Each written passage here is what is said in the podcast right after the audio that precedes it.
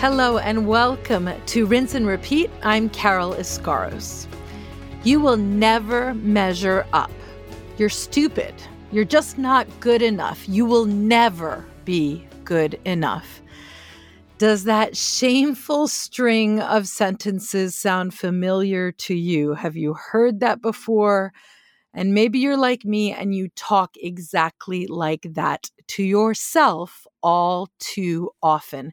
There's truly nothing like the shame that comes from feeling crushingly and completely inadequate.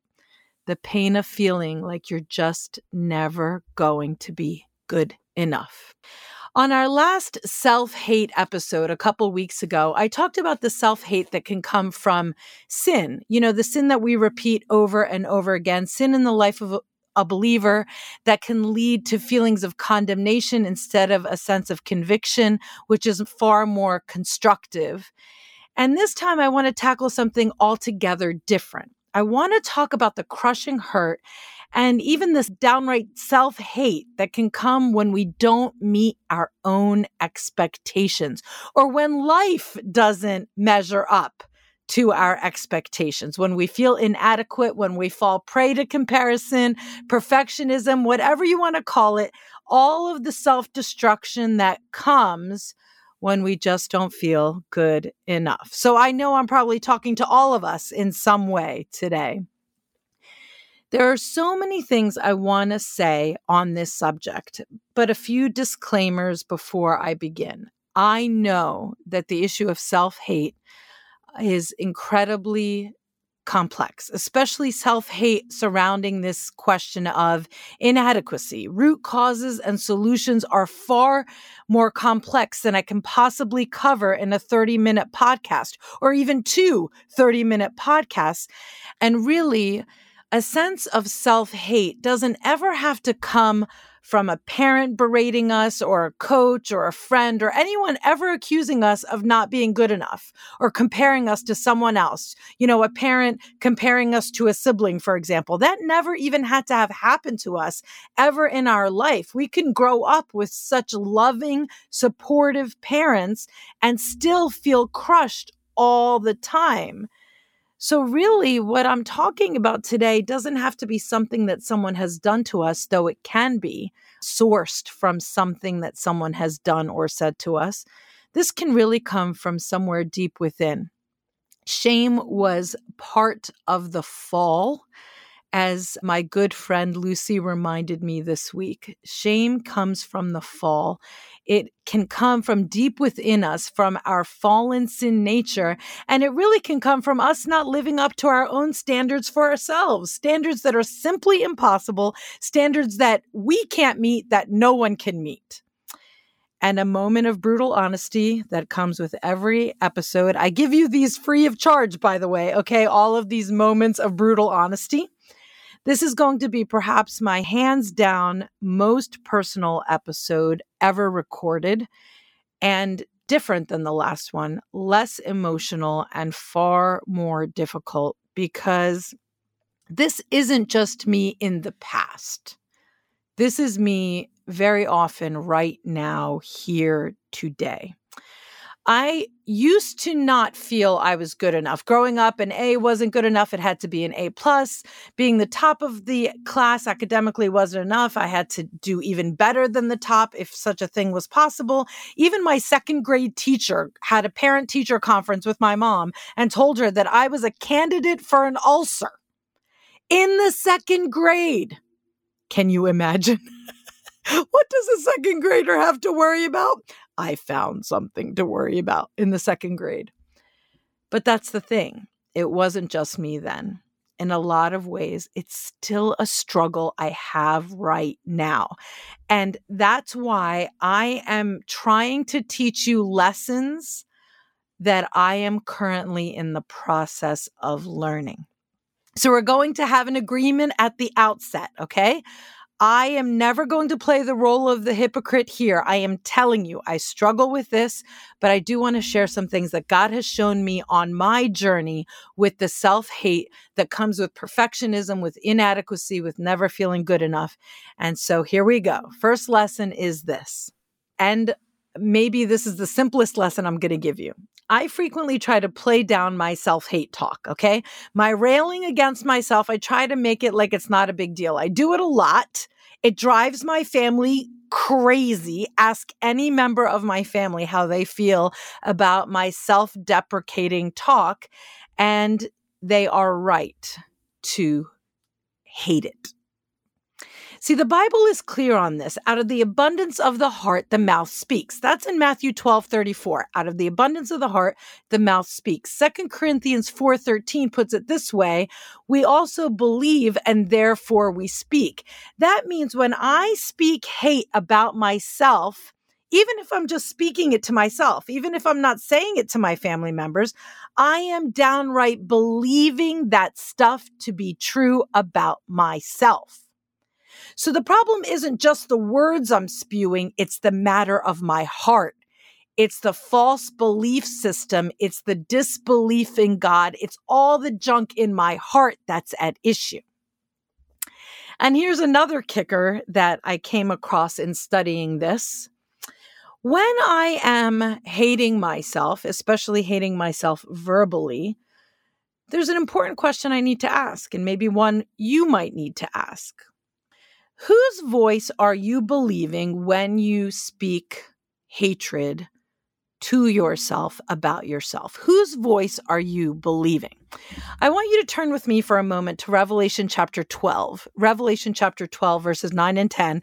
And I know some of you might be like, why are we going to Revelation of all books on a topic like self hate? But go there anyway. Revelation 12, verses 9 and 10 says this. So the great dragon was cast out, that serpent of old called the devil and Satan, who deceives the whole world. He was cast to the earth, and his angels were cast out with him. Then I heard a loud voice saying in heaven, Now salvation and strength and the kingdom of our God and the power of his Christ have come. For the accuser of our brethren, who accused them before God day and night, has been cast down. Did you hear that? Please catch that Satan and the devil here, being described in this passage, he is described as the accuser of the brethren, the brethren, that is believers, that is you and me, followers of the Lord Jesus. He, the devil, is accusing us before God day and night. And I don't need to remind you what his role was in the book of Job standing before God making accusations of Job. In fact, do you know that the title devil comes from the Greek word diabolos, which in its verb form means defaming or slandering? Defaming or slandering. So every time you speak hate to yourself, you are taking on the role of the defaming slanderer himself. When I speak hate towards myself, I am not just being influenced by the devil, I am almost downright playing his role in my life. And listen, don't be too shocked when I say something that strongly, because don't forget, Jesus didn't mince words when he turned around to Peter who had his eye on earthly things. And he said to Peter, Get behind me, what? Get behind me, Satan. He was talking to Peter, but he was speaking to Satan, who was trying to talk through Peter. But listen, I know all of that sounds, uh, awful. Oh my gosh, I'm talking like Satan. This is terrible. Out of the abundance of the heart, the mouth speaks. This is not a very encouraging message on self hate so far here comes some good news. There's always some good news when Jesus is involved. Let me tell you what. If you are prone to slandering yourself, to accusing yourself like Satan did of Job, God speaks very clearly on this in Romans 8, verses 33 and 34 all of Romans 8 is incredible, but listen to this in Romans 8, 33 and 34. Listen. Who shall bring a charge against God's elect? Again, that is you and me, believer. Who shall bring a charge against God's elect? It is God who justifies. Who is he who condemns? It is Christ who died and furthermore is also risen, who is even at the right hand of God, who also makes intercession for us. Do you see the parallels in the two passages between Romans 8 and Revelation 12? The whole point here is that because of Jesus, you don't have to slander yourself. Satan doesn't have to make accusation. You have one who is standing in between, standing up for you, even when the accuser is you. How about that for some good news? Jesus himself is making intercession for you and for me that picture of Jesus interceding for me gets me every time. He is my literal and eternal defender. But listen, when you're saying things like, I will never be good enough, I will never measure up, I have a question to ask you whose measuring stick are you using exactly when you say words like, I will never measure up? What measure are you using? Or maybe I can ask it this way. To whom are you comparing yourself when you are saying, I will never measure up? Sometimes at the very heart of our self hate is this issue of comparison, of us comparing ourselves to other people. And it is trouble, as we have said so many times on this podcast. When you are comparing yourself to other people, one of two things is bound to happen. One, you'll be lifted up with pride because you're certainly going to find that you're doing better than some people, right? So you're going to be like, oh, look, I'm doing better than that one over there. And you know, pride comes before the fall, y'all. So be careful. Or two, you are going to end up condemning yourself because you're going to compare your greatest weakness to somebody else's greatest strength. And the result is going to be more crushing self hatred inadequacy, sense of failure, misery. Either way, comparing yourself with other people is serious trouble. That's why Paul warns us so much about this problem of comparison. He says in 2 Corinthians 10 12, listen, for we dare not class ourselves or compare ourselves with those who commend themselves, but they measuring themselves by themselves and comparing themselves among themselves are not wise. See, it's not wise to do it. If you're in the habit of constantly comparing yourself to other people, how can I put this? Please knock it off. Please stop right now. I say it in the most godly, loving way possible. I say it to you. I say it to me. Stop it. Stop comparing yourself to other people. But listen, sometimes the issue isn't so much that we compare ourselves to others, as I've said, it's more that we are comparing ourselves with ourselves. The issue really is that our standard is our own, and it's an impossible standard. It's one that can never be met because we are hardcore perfectionists. Or perhaps God has used us to do something incredible once. And now we're saying, well, I need to try to achieve that height again. Or this isn't going the way that thing did. And therefore I'm a failure. Or that time I might have done it this way and I'm not doing it like that, like I used to. And therefore I'm a failure. And that's why this one particular passage of scripture is so particularly instructive. And I hope you find it as meaningful as it was to me when God showed me to study it for this purpose. As you know, the prophet Elijah is a major player in several chapters in the book of First Kings. But in First Kings 18, we see Elijah have a remarkable victory over the wicked king Ahab and the prophets of Baal. See, he had laid an offering on the altar. Okay. Elijah said, We're going to see which God is the real God. Is it the God of Abraham, Isaac, and Jacob, the God that I worship? This is Elijah. Or is it going to be the God of Baal, Ashtoreth, the one that these false prophets are worshiping? So he basically has a showdown in First Kings 18. He puts an offering on the altar. He wants to prove that if God is accepting this with fire, it is really only God and not some mistake. So he soaks the offering with water, not just once, not twice, but three times to prove that what's about to happen is coming from God. And then the fire of the Lord falls and it burns up the entire sacrifice, including the water, so much so that the people are falling on their faces saying, The Lord, He is God, the Lord, He is God.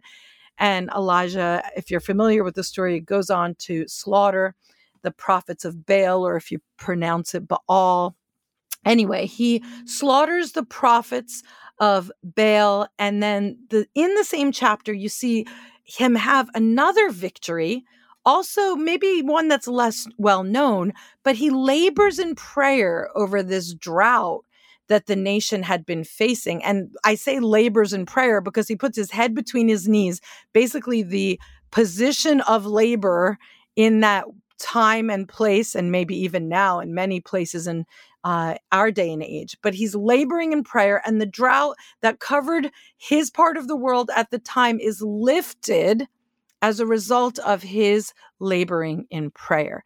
It's a chapter of great victory. And you're probably wondering, Carol, what does this have to do with self hate and inadequacy? Just wait for it. You'd think after hearing all of this, Elijah would be walking in the joy of the Lord and this incredible victory for some time, but God in his infinite wisdom gives us First Kings chapter 19 in which King Ahab's wife, Jezebel, threatens Elijah's life for killing all of her prophets, these wicked prophets of Baal. And so, what ends up happening? You think that Elijah turns around and stands up to Queen Jezebel, just like he stood up to all those false prophets? No. He hears the threat from Queen Jezebel and he runs for his life and he runs and he runs in sheer terror and frustration. And I want you to pay close attention to what Elijah himself prays in 1 Kings 19, verse 4. And I'm reading you the second half of the verse. 1 Kings 19, 4. He prayed that he might die and said, It is enough. Now, Lord, take my life, for I am no better than my fathers. First, can you sometimes relate to that level of despair when you've absolutely had it with this life? I know this isn't a message on depression, but we are seeing a textbook case of depression in the Bible. And if you think that the Bible doesn't cover things like this, I want to encourage you to read the Psalms and look at the life of David and hear Elijah. He is at a point of despair where he wishes he was dead Thank God, God does not answer his prayer here. Okay. He does not say, Yes, you are right, Elijah. Let me hear it and do it your way, Elijah. No. But maybe we can really relate to this depth of pain and hurt. But I want you to notice something. The second part of his prayer, he said, Lord, take my life, for I am no better than my fathers. What's happening here? Elijah is comparing himself to his own forefathers. Instead of seeing the great work that God had done, Elijah decides that he is a failure, like many of his ancestors, the prophets of old, had been. And he's probably feeling like a failure because here he is struggling when he just had this tremendous victory in the chapter before. Can I get a witness, anyone who feels like I used to be so good at this? Why can't I do it anymore? Hello, the one that's teaching the podcast that has lupus that used to do 10,000 things in a day and still be going at one o'clock in the morning, who now can't push past 8 or 9 p.m. and feels like a failure and feels like she'll never measure up and is never good enough and is failing her family on the daily. He is comparing himself to his ancestors, and as a result, he's compounding his depression But mind you, God just used Elijah to rain fire from heaven. He used him to help end this drought. But I love how God deals with this struggling, comparing, broken Elijah. God is so good.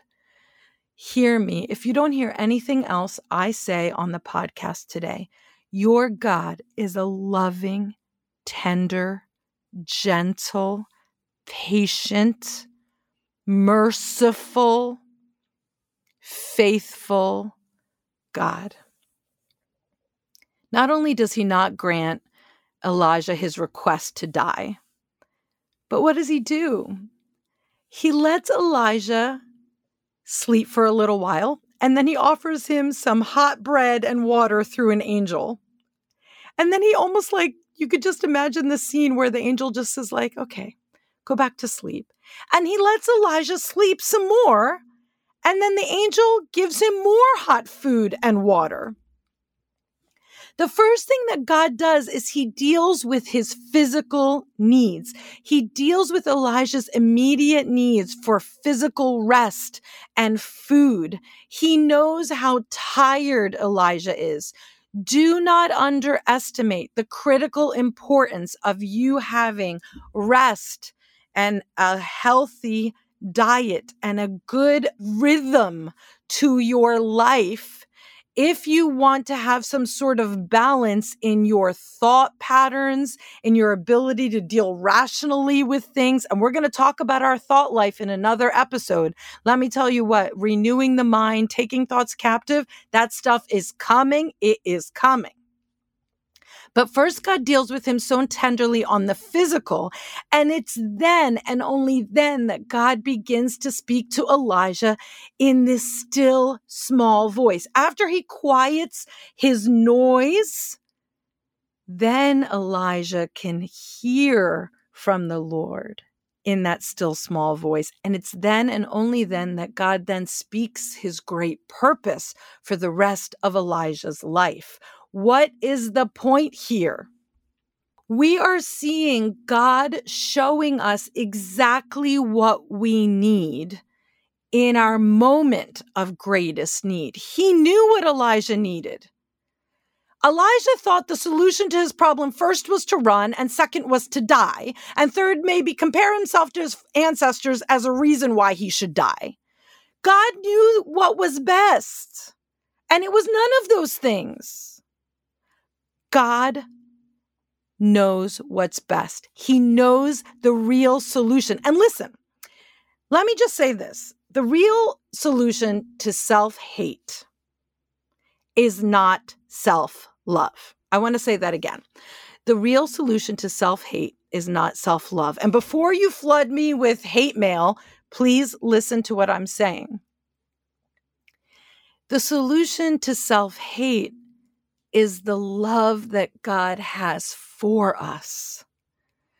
God shows tremendous care and attention for Elijah. He shows him so much tenderness.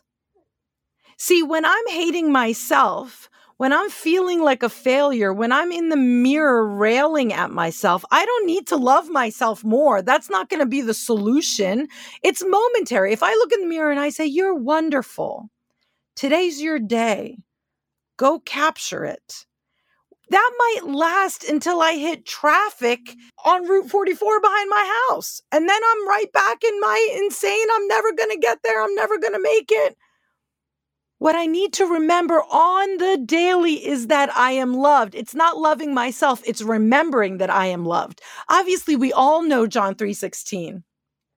For God so loved the world that he gave his only begotten Son. We know this to be true.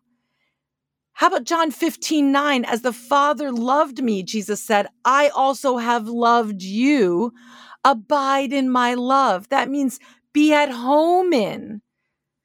Stay, remain in my love. Listen to me, all my fellow self haters. Listen to me. Have you ever truly come to fully understand the depths of God's love for you? It's not just some cliche that we wear on a bracelet Jesus loves you or on a t shirt. It's not a cliche. See, let's think about it this way What difference does it make that Jesus loves me as a person who very often hates herself? What difference does it actually make? Let me put it in humanistic terms for a moment, okay? When you are newly dating someone, let's say someone you really, really like, and there's all this excitement and the newness, you know, and you're getting ready for your date, and girls, you have that pretty new outfit on. And when he sees you, he can't breathe for a second and he tells you how gorgeous you are. And then on your date, he shows genuine interest in the things that you care about. And he's really, um, paying attention to what you're studying in school and what's important to you about your faith. I mean, that kind of stuff. Or, guys, when she tells you how handsome you are and that she loves Pokemon and NASCAR or other things that you love, like science or law or literature, and you find that she really means what she says in that dating relationship, when you know that you are loved like that, doesn't it somehow make you see yourself just a little bit differently? When someone else looks at you like you are beautiful, don't you twirl in the mirror just a little bit or maybe brush your hair out of your face a little and go, maybe I'm not this disgusting wretch I thought my whole life? Why is that? Because being loved by someone else so often dispels the nonsense that we tend to say to ourselves when we're alone.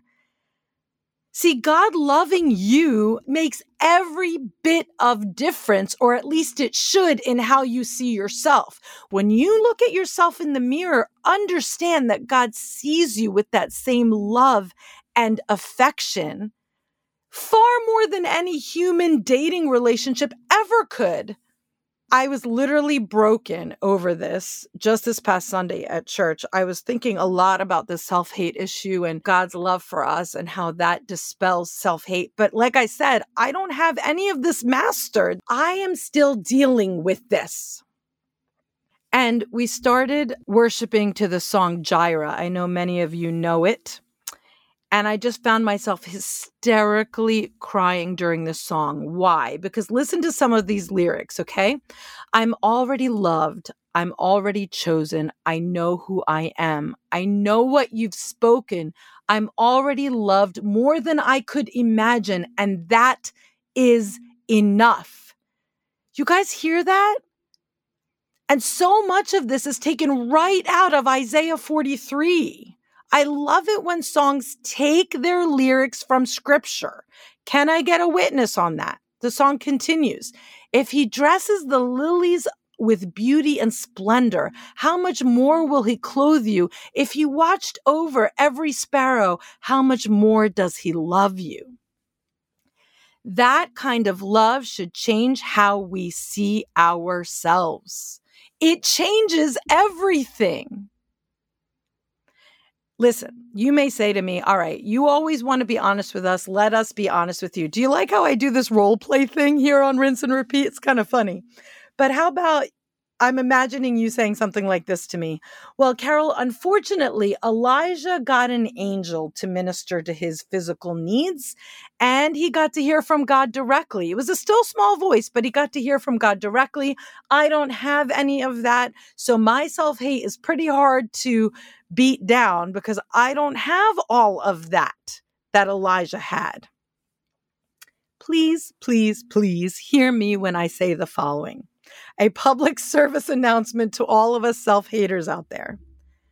God is every single day sending us exactly the same type of help that he sent to Elijah. God is every single day sending us the same help that he sent to Elijah. First, he is doing it through the local church. Believer, if you are not attending a healthy, local Bible teaching church, find one. Don't walk, run to your local church. If you don't have one and you need help finding one, write to me. I will help you find one. But get into fellowship with a body of believers ASAP. That body of believers will rally around you when you're struggling with stuff like self hate or a spiritual depression and they will come alongside you even when you need rest and when you need a hot meal and when you need a word of encouragement. That's what the body of Christ is designed to do to be his literal hands and feet here on earth. That's what the church is designed to do. You can't say, I don't get the kind of stuff that Elijah gets if you're not in fellowship with believers. The more people that know you and know where you are, the more you will be rallied around when you have these deep needs. And we talked last time about accountability. If you are accountable to people in your local church, they will know that you're struggling. Many times they will even be reaching out to you when you don't even tell them something's wrong. They'll text you and say, Hey, God put you so much on my heart today. Are you okay? And you'll be looking at your phone going, What? This is what God does through the Holy Spirit in the body of believers. But the second thing, and I know I sound like a broken record with this, but please hear me being in his word is that voice, that still small voice we so desperately need. See, truth is what dispels the lies that we believe and that we speak about ourselves. If we hate ourselves and are struggling with our inadequacies and not measuring up even to our own standards, his word, just the examples I just gave you about the accuser of the brethren or not comparing yourselves or Elijah, all of that's in God's word. Look how much rich truth is right there in his word, even right here on this podcast. If you're in his word daily, you will be amazed at how much it ministers to your soul and dispels some of that self hate. And this I can speak on with some authority. In my nearly 30 years since I came to faith in the Lord Jesus Christ, God has used truth to dispel the lies I have believed about myself again and again and again. It was truth in His Word that told me not to stay with that guy my freshman year in college. If you heard my testimony, you know what I'm talking about. It was truth that spoke Colossians 3 2 to me my senior year when I was absolutely in the worst season of anxiety ever up to that point. Set your mind on things above and not on things of the earth. Again, it was truth that was dispelling lies. And it was truth that dispelled my lifelong belief that I was invisible and no one cared about me. That is what I'm trying to say to you again and again and again. You need the truth to dispel the lies that you believe about yourself, that you're speaking over yourself. Without the truth of God's word, you will fall victim to your own self hate again and again and again. If you need to understand how to study your Bible, to have a real devotional life, write to me. I will help you. It's critical. But I want to close with this thought. Earlier, I talked to you about how we tend to speak so much slander over ourselves, really playing the role of the evil one. And Dr. Martyn Lloyd-Jones, he had some writings on spiritual depression. And he suggests an entirely different type of talking to ourselves, which I thought was so instructive.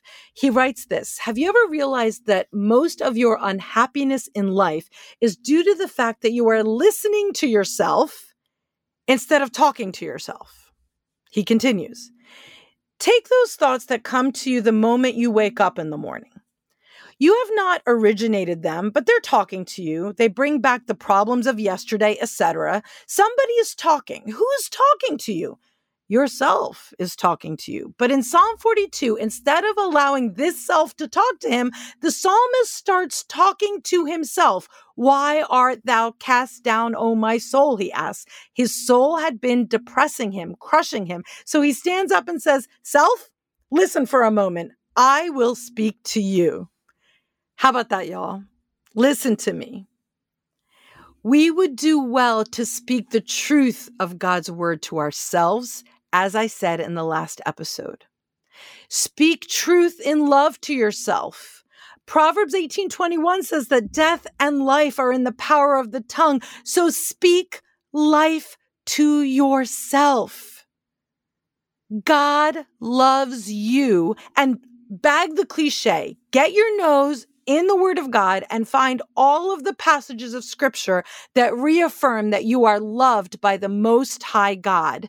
And let that love wash over you. Let it change how you see yourself. Let it change your expectations of yourself. Let God set the expectation. Let God set the standard. And you, you just be busy about speaking life instead of that destructive, hateful, painful self hate.